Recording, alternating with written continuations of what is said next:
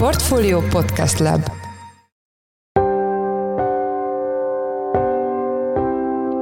Mindenkit üdvözlünk, sziasztok! Ez a Checklist a Portfolio podcastje december 18-án hétfőn.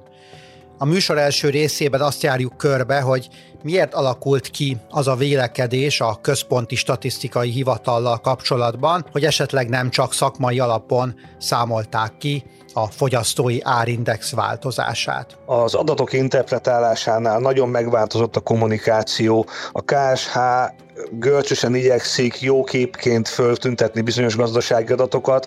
Egyáltalán nem jellemző rá már az a fajta távolságtartás és rideg tárgyilagosság, ami korábban jellemezte, és ugye születtek már arra vonatkozóan cikkek a médiában, amelyek azt is bemutatták, hogy ezeket a, a dokumentumokat a készülés folyamán, elkészülése folyamán egyszer csak átírták, hogy kedvezőbb hangvételű legyen. A témáról Madár Istvánt, a portfólió vezető makrogazdasági elemzőjét kérdezzük. A második blogban az orosz-ukrán háború friss fejleményeiről kérdezzük Ács Bencét, a portfólió globál rovatának elemzőjét. Én Szász Péter vagyok, a Portfolio podcast szerkesztője, ez pedig a checklist december 18-án. Most egy rövid szünet, és jövünk vissza.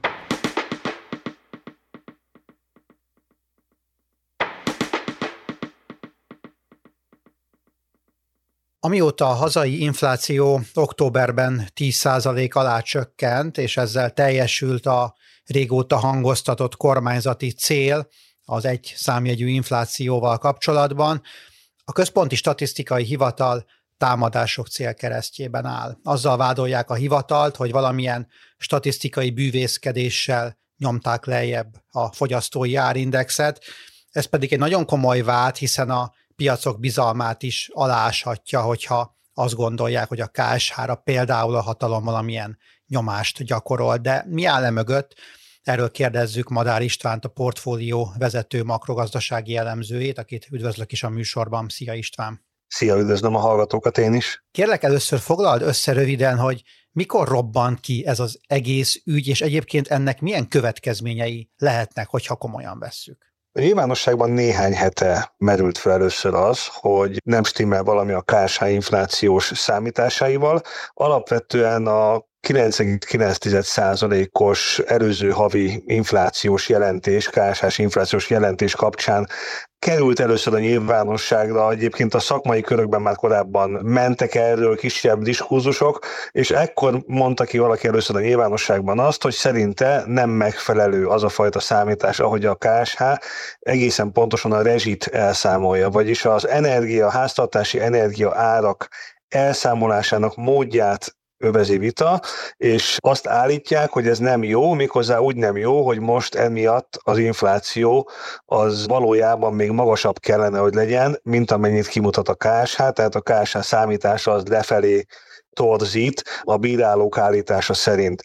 Ugye ez azért kellemetlen, mert a KSH-nak a függetlenségét és a szakmaiságát, illetve minden statisztikai hivatalét, az rendkívül komoly elvárások övezik. Tehát mindenki, aki szeretne tisztában lenni egy ország gazdasági helyzetével, az elvárja, hogy a, az a statisztikai hivatal, amelyik a legtöbb ezzel kapcsolatos információt szolgáltatja, az, az legyen pártatlan, tárgyilagos, független, és számoljon be teljesen szemtelen, kiszámítható módon, és pontosan arról, ami az országban történik. És amikor az ezzel kapcsolatos bizalom meginog, az mindig elég súlyos problémákat szokott okozni. Ugye ez általában azért inkább olyan országokra jellemző, ahol mondjuk a gazdasággal problémák vannak, és emiatt mondjuk a politika például, hogy rátenyerel az adott ország statisztikai hivatalára, így például ugye Görögországban láthattunk erre példát, vagy Argentínában kifejezetten a, az inflációs statisztika kapcsán voltak hangos konfliktusok, és Törökországban is hallhattunk ezzel kapcsolatos vitákat. Egészen egészen konkrétan mi a probléma a rezsi számításával? Ja, azt érdemes tudni, hogy ugye amikor 2022. augusztusában a kormány megemelte a gáz és az áram árát, itt érdemes most a gázrá maradni, ez az erőteljesebb hatású történet, akkor ugye az történt, hogy az átlagfogyasztás, vagy egy meghatározott fogyasztási szint fölött mindenkinek a gáz ára az addigi gáz árának a hétszeresére ugrott föl. Ugye innentől kezdve attól függően, hogy egy háztartás mennyivel fogyasztott többet az átlagosnál, teljesen eltérő ára lehetett a, az ő gázának, és teljesen eltérő drágulással találkozott.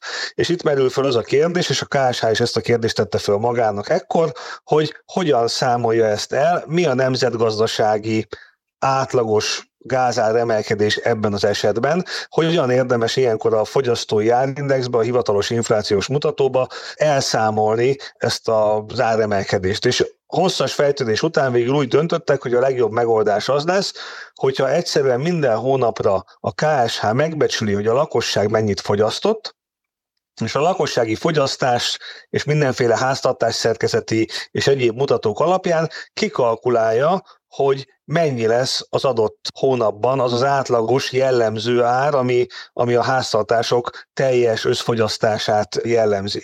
Ugye ekkor 2022. augusztusában vagy szeptemberében módszertantól függően valóban meg is jelent egy jelentős drágulás az árstatisztikában, több mint duplájára emelkedett az átlagos gázár. Ugye azért nem hétszeresére, mert értelemszerűen azért az emberek nagy része a fogyasztását azt az átlagfogyasztás alatt költi el, ezért nem kellett természetesen hétszeres árat elszámolni, de nem is ezzel van a vita, hanem azzal, hogy ezek után a KSH azt érzékelte, hogy hónapról hónapra csökken a lakosság fogyasztása gázból. Ez ugye azért nem meglepetés, hogyha hétszer annyit kell fizetni érte a, plusz gázért, akkor egy olyan ember, aki, aki túl van az átlag fogyasztáson, az nyilván görcsösen próbál visszahúzódni a korábbi fogyasztási szintjére, vagy még lejjebb, annak érdekében, hogy ne kelljen hétszeres gázárat fizetni minden egyes plusz gázmolekula után, ezért a KS ezt érzékelve hónaptól hónapra elkezdte csökkenteni az átlagos gázárat a, a kimutatásában. Azt mondta, hogy eddig ennyi volt az átlagfogyasztás fölötti gázfogyasztás, most pedig már ennél kevesebb, aztán következő hónapban még kevesebb, még kevesebb, és ezzel elindult egy folyamatos és látványos átlagos gázát csökkenés a KSH kimutatásaiban. Ez olyan jelentős volt, hogy ahogy említettem, 2022. augusztusában duplázódott a gázát, viszont ebből a duplázódásból 2023 novemberébe gyakorlatilag egy 43 százalék maradt meg, tehát ugye a KSH most azt mondja, hogy a 2022 júliusi gázához képest idézőjelbe csak 43 kal magasabb a, a lakosság gázára, mondván, hogy ugye a kisebb fogyasztás miatt nem érvényesül olyan jelentős mértékben a drágítás, mint amennyire még ez érvényesületett mondjuk 2022. augusztusában. És a kritika ezzel kapcsolatban az, hogy az árstatisztika egyrészt azért nem helyes így, mert az egyes termékek súlyát évente szigorúan csak egyszer az év elején szabad megváltoztatni, már pedig a bírálók szerint a KSH most azt tette, hogy ez a második drágább termék, a, a drága gáz súlyát az folyamatosan változtatgatja, másrészt pedig azt mondja, hogy így az árstatisztika a fogyasztás csökkenését számolja el árcsökkenésként, ami pedig nem helyes. Mit mond ezekre a vádakra a KSH? A KSH természetesen azt mondja, hogy meglátása szerint ez a módszertan helyes, és nincs sok arra, hogy ezt bárki kétségbe vonja, mert hogy ez a legjobb módja annak, hogy azt kiszámolja a KSH, hogy a megélhetési költségei az átlagos háztartásnak mennyivel emelkedtek egy adott évben vagy egy adott hónapban, és erre nincsen jobb módszer, és ezt kellett nekik, nekik alkalmazniuk. Akkor jól értem, hogy itt valamelyest egy szubjektív vita zajlik, ugye a KSH valamilyen módon megpróbálta az élethez igazítani ezeket az új adatokat, amit most a kettős árazású gáz jelentett, és ő azt mondja, hogy ez így sikerült, és ez így rendben van, valaki meg azt mondja, hogy erre nem lett volna lehetősége, jól értem? Így van, erről van szó, erről szól a vita. Gyakorlatilag egy teljesen új jelenség az, hogy egy úgynevezett progresszív árazású termék lépett be a fogyasztói kosárba, egy olyan termék, amelyiknek a fogyasztásával, a fogyasztásának a növekedésével az átlagos ára emelkedik, és fordítva a fogyasztása csökkenésével az átlagos ára csökken. És erre kellett a kársának találni valamilyen megoldást. Megmondom őszintén, ugye ezt azért fontos hangsúlyozni, mert azért ez egy elég súlyos vád a KSH-val szemben. Mi azt gondoljuk a portfóliónál, hogy egyéb egyébként ez a módszertan ez alapvetően helyes. Méghozzá azért, mert azt gondoljuk, hogy egyrészt a KSH nem változtatta meg a gáznak a súlyát. A gáz, a vezetékes gáz, mint termék súlya 2021-ben végig 2,1%-os volt a háztartások fogyasztói kosárában. Ugye nyilván ez nem olyan sok, mert van, akinek nincsen gáz, az lefele húzza ezt a súlyt. A 2022-ben érzékelve azt, hogy csökken a fogyasztás, 22 januárjától ez lecsökkent 1,7%-ra, 2023 januárjában pedig 1,6%-ra. Tehát a KSH valójában a vezetékes gáz súlyát valóban csak januáronként, tehát minden év elején változtatta meg, úgy, ahogy az az elszámolás szól. Ugye a, a filozófiai vita, hogy utaltál rá, hogy ez miért filozófiai, az az, hogy ezt két terméknek vagy egy terméknek számítsuk-e. Akik azt mondják, hogy ez nem jó módszertan, azt mondják, hogy ez valójában két termék, és a két termék közül az egyiknek, a drága gáznak a súlyát folyamatosan változtatgatja a KSH. A mi meglátásunk szerint ez nem két termék, mindenki gázt fogyaszt, gázt vásárol, ugyanazt a homogén terméket, és ebből következően ez egy egyféle termék, aminek viszont az ára sajnos változik a fogyasztás függvényében. És így nem arról van szó, hogy a hogy a, KSH valami olyat számol el átcsökkenésnek, ami nem létezik, hiszen a háztartások terhei valóban csökkennek azáltal, hogy kevesebbet fogyasztanak, nem a fogyasztás csökkenése miatt, hanem azért, mert a fogyasztás csökkenésével jár az ár esése is.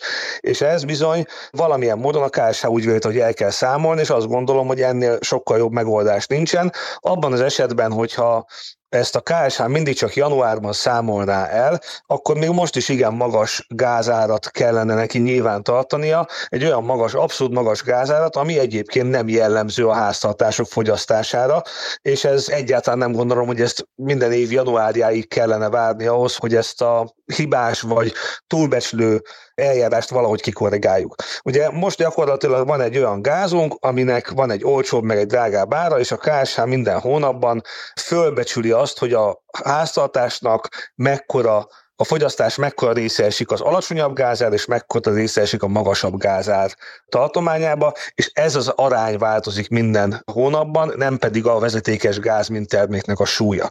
Ugye ez az egyik, egyik kritika, én azt gondolom, hogy ez szerintem nem nem elég erős érv arra, hogy a KSH-nak miért kellene egy kicsit pontatlanabb, vagy akár lényegesen pontatlanabb módszertant választania. A másik pedig az, ami, ami több helyen előfordult, és őszintén szóval szerintem ez teljesen téves állítás, hogy a, az árstatisztika a fogyasztás csökkenését számolja el árcsökkenésként. Ez úgy hangzik, mintha az történne, hogy a KSH azért csökkenti a vezetékes gáz árát, a hivatalos árát, ami a statisztikába bekerül, mert hogy már kevesebbet fogyasztanak belőle a háztartások, és így egy volumen csökkenés számol el átcsökkenésként. De ez nem igaz, hiszen ahogy az előbb mondtuk, a vezetékes gáz súlya a fogyasztásban nem csökkent. Tehát a KSH nem számolja el átesésként azt, hogy kevesebbet fogyaszt a, fogy- a fogyasztó, azt számolja el átcsökkenésként, hogy a kevesebb fogyasztásának az átlagos ára kisebb. Ugye erre egy nagyon egyszerű számítást hoztunk föl, hogyha volt egy olyan emberünk 2022 nyarán, aki átlagosan 20, 20%-kal fogyasztott több gázt, mint a lakosság átlagosan, akkor ugye a 20% lógott föl, lóg ki neki a magasabb hétszeres áru gázfogyasztásba.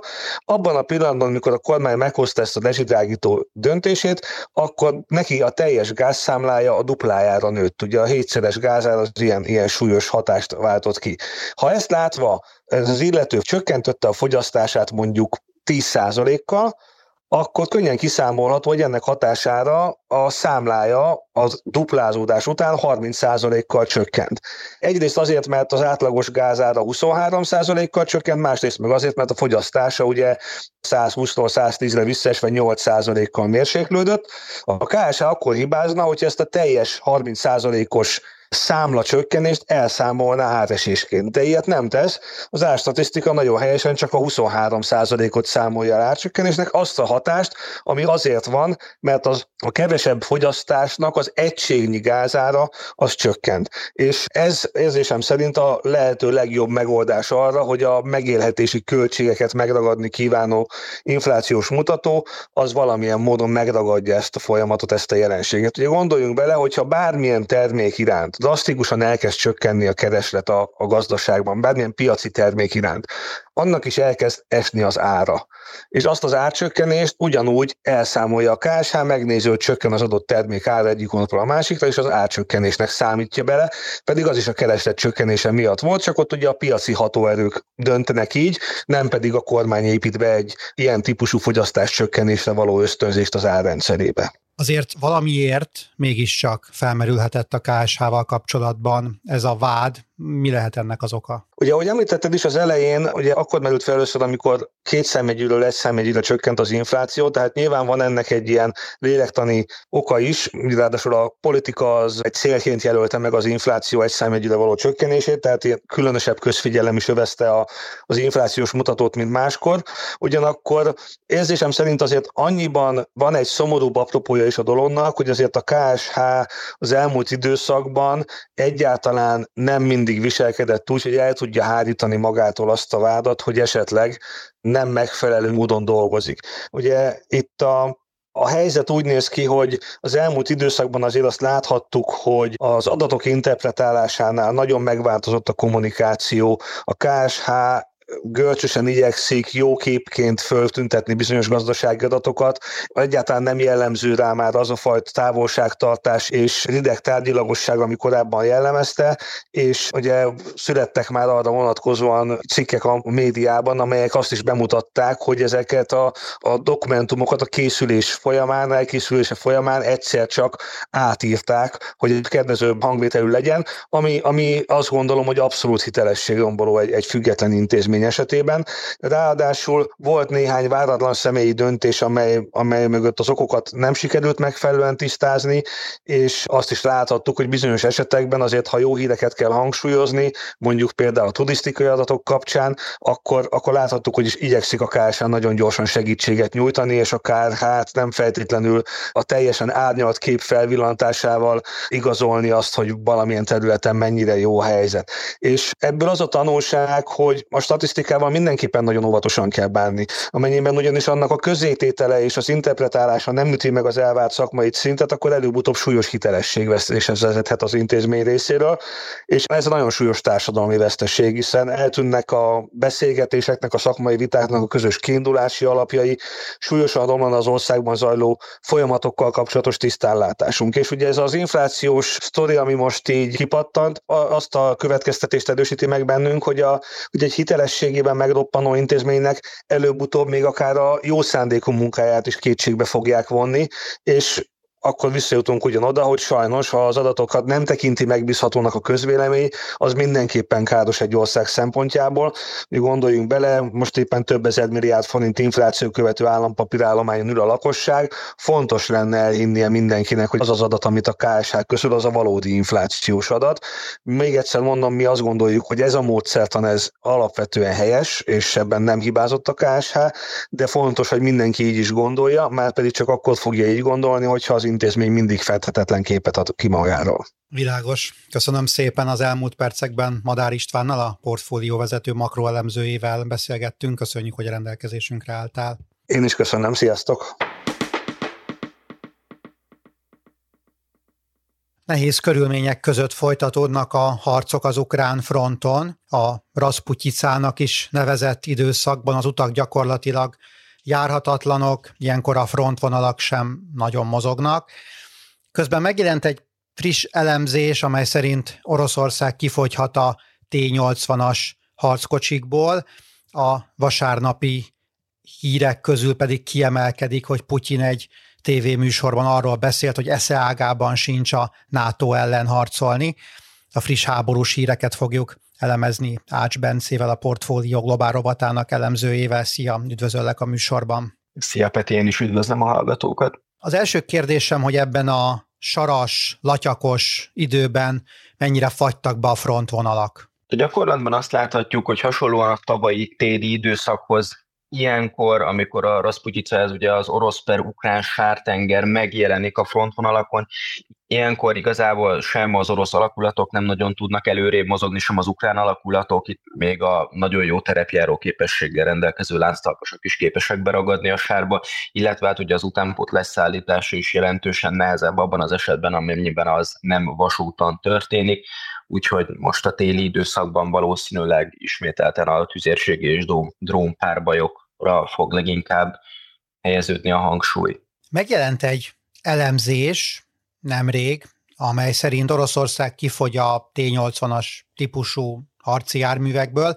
Az egyik kérdésem, hogy mennyire fontos ez a jármű az orosz hadseregben, és mire alapozzák azt, hogy kifogy az orosz sereg belőle? A T-80-as harckocsi az nem mondhatjuk azt, hogy az orosz haderőben különösebben fontos szerepet játszik. Fontos tudni azt, hogy az oroszoknál függetlenül attól, hogy ugye van nekünk T-62, T-64, 72, 80, 90-es harckocsi, ezek nem egyenes ágon fejlődnek. Tehát a T-80-as az sok szempontból modernebb technológiát használ, mint a T90-es, cserébe a T90-es könnyebben használható és olcsóbban előállítható.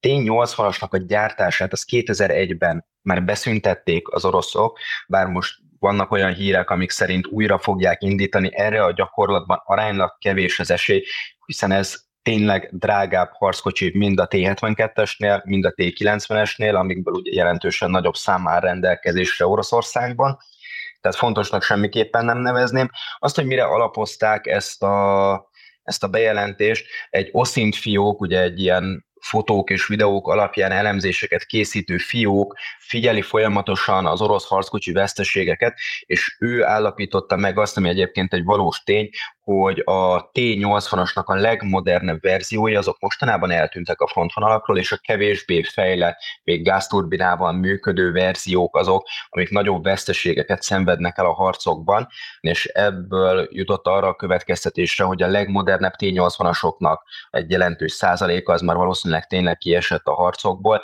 Az, hogy ez a gyakorlatban mekkora számot jelent, azt nagyon nehéz megbecsülni. Azt lehet tudni, hogy Oroszországnak nagyjából egy ilyen 5000 darab áll rendelkezésére ezekből a T80-asokból, ennek a különféle variánsaiból, és az, hogy ebből mennyit vesztettek el biztosan, azt ilyen 6-700 páncélos környékére szokták besatszolni, ami egyébként egy nagy szám, viszont hogyha összevetjük ezzel az 5000-es arányjal, akkor ott látható, hogy közel sem tartanak még ott az oroszok, hogy egyáltalán ne legyen T-80-asuk. Mondjuk ez nyilván hozzájön az, hogy egyfelől nem lehet tudni azt, hogy a raktárban tárolt T-80-as harckocsik milyen állapotban vannak. Ez ugye európai haderőknél is került elő most problémaként, hogy egyszerűen nagyon leamortizálódott a hadianyag addig, amíg ott a raktárakban áldogáltak.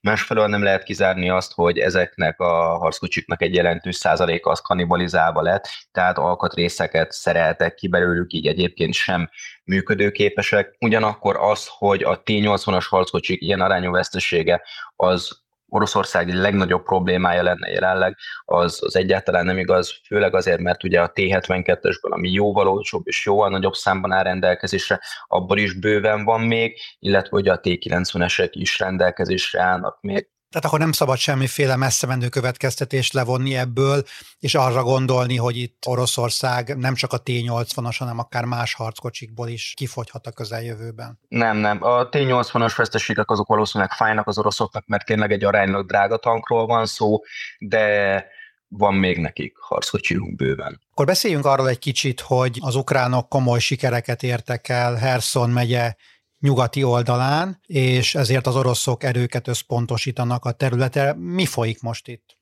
Igazából az történt, hogy nagy valószínűséggel akkor, amikor az ukránok megindították a nem túl jól sikerült nyári per őszi offenzívájukat, akkor számoltak azzal, hogy ők Hersonban a Nyeper folyónak a déli szakaszán átkelnek. Ugye Herson megyének a fővárosa, a központja Herson, az ott fekszik a Nyeper partján, ezt az ukránok már tavaly visszafoglalták, pontosabban az oroszok onnan kivonultak, és ugye itt történt az, hogy a Novakahovkai gátat felrobbantották valószínűleg az oroszok azért, hogy az ukránok ne tudjanak átkelni a folyón, ez az ár ez már levonult, az ukránok azok pedig kisebb alakulatokkal elkezdtek átnézelődni a folyó túloldalán. Itt az elején még tényleg csak felderítő akciókról volt szó, mostanra már ott tartunk, hogy ha egyébként a teljes frontszakasz figyelembe véve nem is egy hatalmas területet, de több négyzetkilométernyi területet stabilan ellenőriznek az ukránok, ami az orosz oldalról azért kellemetlen, mert az ukránok mögött egy folyó van és az oroszok jelentősen nagyobb erőket tudtak oda csoportosítani már akkor is, amikor sokkal inkább Zaporozsia, illetve a Donbass környékén próbálták megállítani az ukránokat egyébként sikeresen, már akkor is több orosz katona volt a Nyeper partján, mint ukrán. Ettől függetlenül az ukránok meg tudták vetni a lábukat. Elsősorban egyébként a tüzérségnek köszönhetően a nyugati tüzérség az egyszerűen messzebb elő, mint az orosz, és hogy az oroszoknak vissza kellett vonni a partról a csapatokat, tehát itt nem úgy kell elképzelni, mint egy D-napon, hogy a az ukrán katonák golyózáporban partra szállnak a Nyepernek a keleti partján.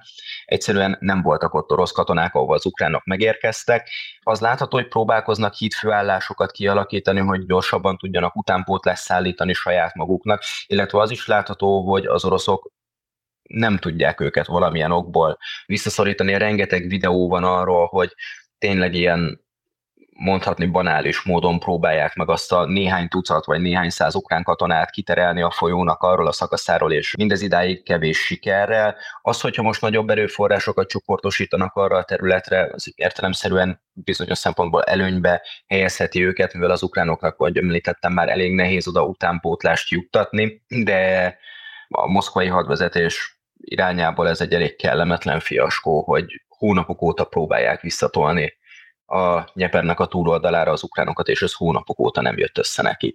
Vasárnap volt Vladimir Putyinnak egy televíziós nyilatkozata, amelyben azt mondta többek között, hogy nem szeretnek komolyabb konfliktusba keveredni a NATO-val. Hogy kell értékelni ezt a televíziós nyilatkozatot? Ez alapvetően egy meglehetősen logikus kijelentés Putyin részéről. Ugye bármennyire is mondja azt az orosz propaganda gépezet, hogy ők bármikor megsemmisítő csapást tudnak mérni a NATO-ra, egyfelől atomfegyver nélkül ők is pontosan tisztában vannak vele, ahogy egyébként még az leginkább orosz párti katonai elemzők is tisztában vannak vele, hogy Oroszország nincs olyan helyzetben, hogy az egész NATO-val háborúzzon. Nyilván nem akarnak egy ilyen konfliktus bevállalni, atomfegyverek bevetése esetén pedig ugye érvényesül a kölcsönösen biztosított megsemmisülés elve, tehát akkor valószínűleg az orosz államvezetés is meghalna, egy sok millió dollár értékű dácsában lakó orosz politikus valószínűleg egyébként nem akar meghalni. Szóval egyébként ez Putyinnak egy teljesen logikus és a helyén kezelendő, de egyértelmű üzenete volt, valóban nem szeretne a NATO-val háborúzni. Egy olyan háborút, amit nem hogy megnyerni nem biztos, hogy sikerül, de nagy valószínűséggel elvesztünk, abban általában nem érdemes belemenni. Ugyanakkor a Putyin beszédnek volt még egy szerintem ennél sokkal érdekesebb mozzanata is. Putyin elnök ugye beszélt arról, hogy pillanatnyilag mennyi orosz katona ténykedik Ukrajnában, illetve arról is, hogy egyébként mennyit toboroztak, mennyien jelentkeztek önkéntesen, hányan szereltek le, és ezekből a számokból ki lehet következtetni azt, hogy mi a veszteség rátája az oroszoknak. Putyin a beszédében elmondta, hogy pillanatnyilag nagyjából 620 ezer orosz katona van Ukrajnában, illetve 244 ezer katona, ez megvan pontos számban lett mobilizálva, tehát mozgósítva, és 486 ezeren jelentkeztek maguktól, és azt is hozzátett, hogy 40 ezeren leszereltek. Na most, hogyha mi összeadjuk azt, hogy hány katona jelentkezett magától, hányat toboroztak, meg mekkora volt az orosz reguláris erőknek úgy nagyjából az aránya, akkor arra jutunk, hogy a háború elejétől mostanáig 940 ezer katonának kellett nagyjából megfordulnia Ukrajnában, és ebből kijön az, hogy nagyjából 320 ezer fő az felkerült a veszteség listára, az ugye nem csak a halottakat, a sebesülteket és az eltűnteket is jelenti, illetve valószínűleg a hadifoglyokat is, ami azért érdekes, mert az Egyesült Államok ugye szokott közölni adatokat arról, hogy szerintük mekkora az orosz veszteség, és ezekre általában azt szoktuk mondani, hogy az amerikaiak, illetve az angolok, illetve értelemszerűen az ukránok is, azok fölülbecsülik az orosz veszteségeket, ami most azért érdekes, mert az amerikaiak is ugyanezt a számot tippelték az orosz veszteségekre, amit Putyin beszédéből ki lehetett olvasni, hogy ennyi katonáról nem beszélt, hogyha fogalmazhatunk így. Világos. Nagyon szépen köszönöm az elmúlt percekben Ács Bencével, a Portfólió Globál rovatának elemzőjével beszélgettünk. Köszönjük, hogy a rendelkezésünkre álltál. Én is köszönöm, hogy itt lehettem.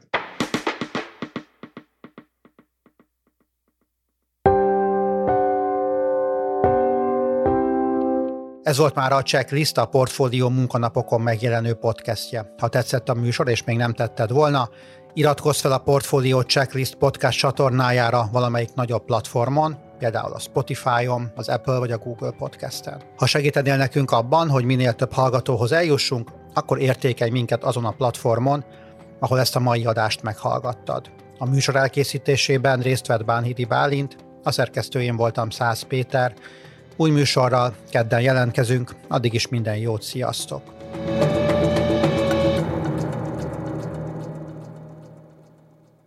Reklám következik.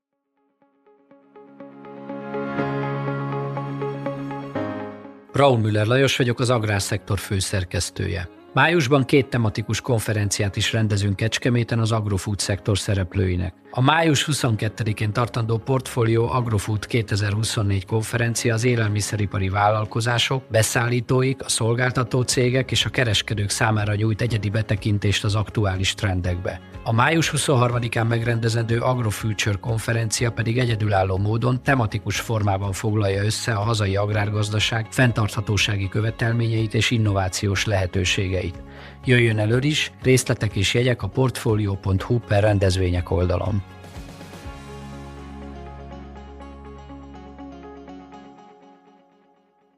Reklámot hallottak.